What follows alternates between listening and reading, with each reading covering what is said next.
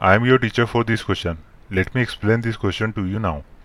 Without using trigonometry tables, evaluate cos 48 degree minus sin 42 degree. तो सबसे पहले हम लिख लेते हैं हमें गिवन है इसकी हमें वैल्यू फाइंड आउट करनी है वो है cos 48 degree minus sine 42 degree तो हमें पता है कि कोस 90 माइनस थीटा किसके इक्वल होता है? ये इक्वल होता है साइन थीटा की। साइन थीटा के इक्वल होता है। तो मैं कोस 48 को क्या लिख सकता हूँ? मैंने लिख दिया।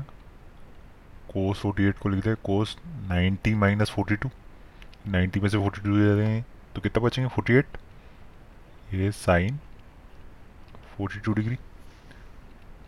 तो कोस 90 माइनस थीटा क्या होता है? Sine theta. तो ये जाएगा sine 42 degree minus sine 42 degree cancel out हो जाएगा तो इसकी वैल्यू क्या आ जाएगी? ज़ीरो तो हमारा आंसर क्या हो गया? Zero I hope you understood the explanation thank you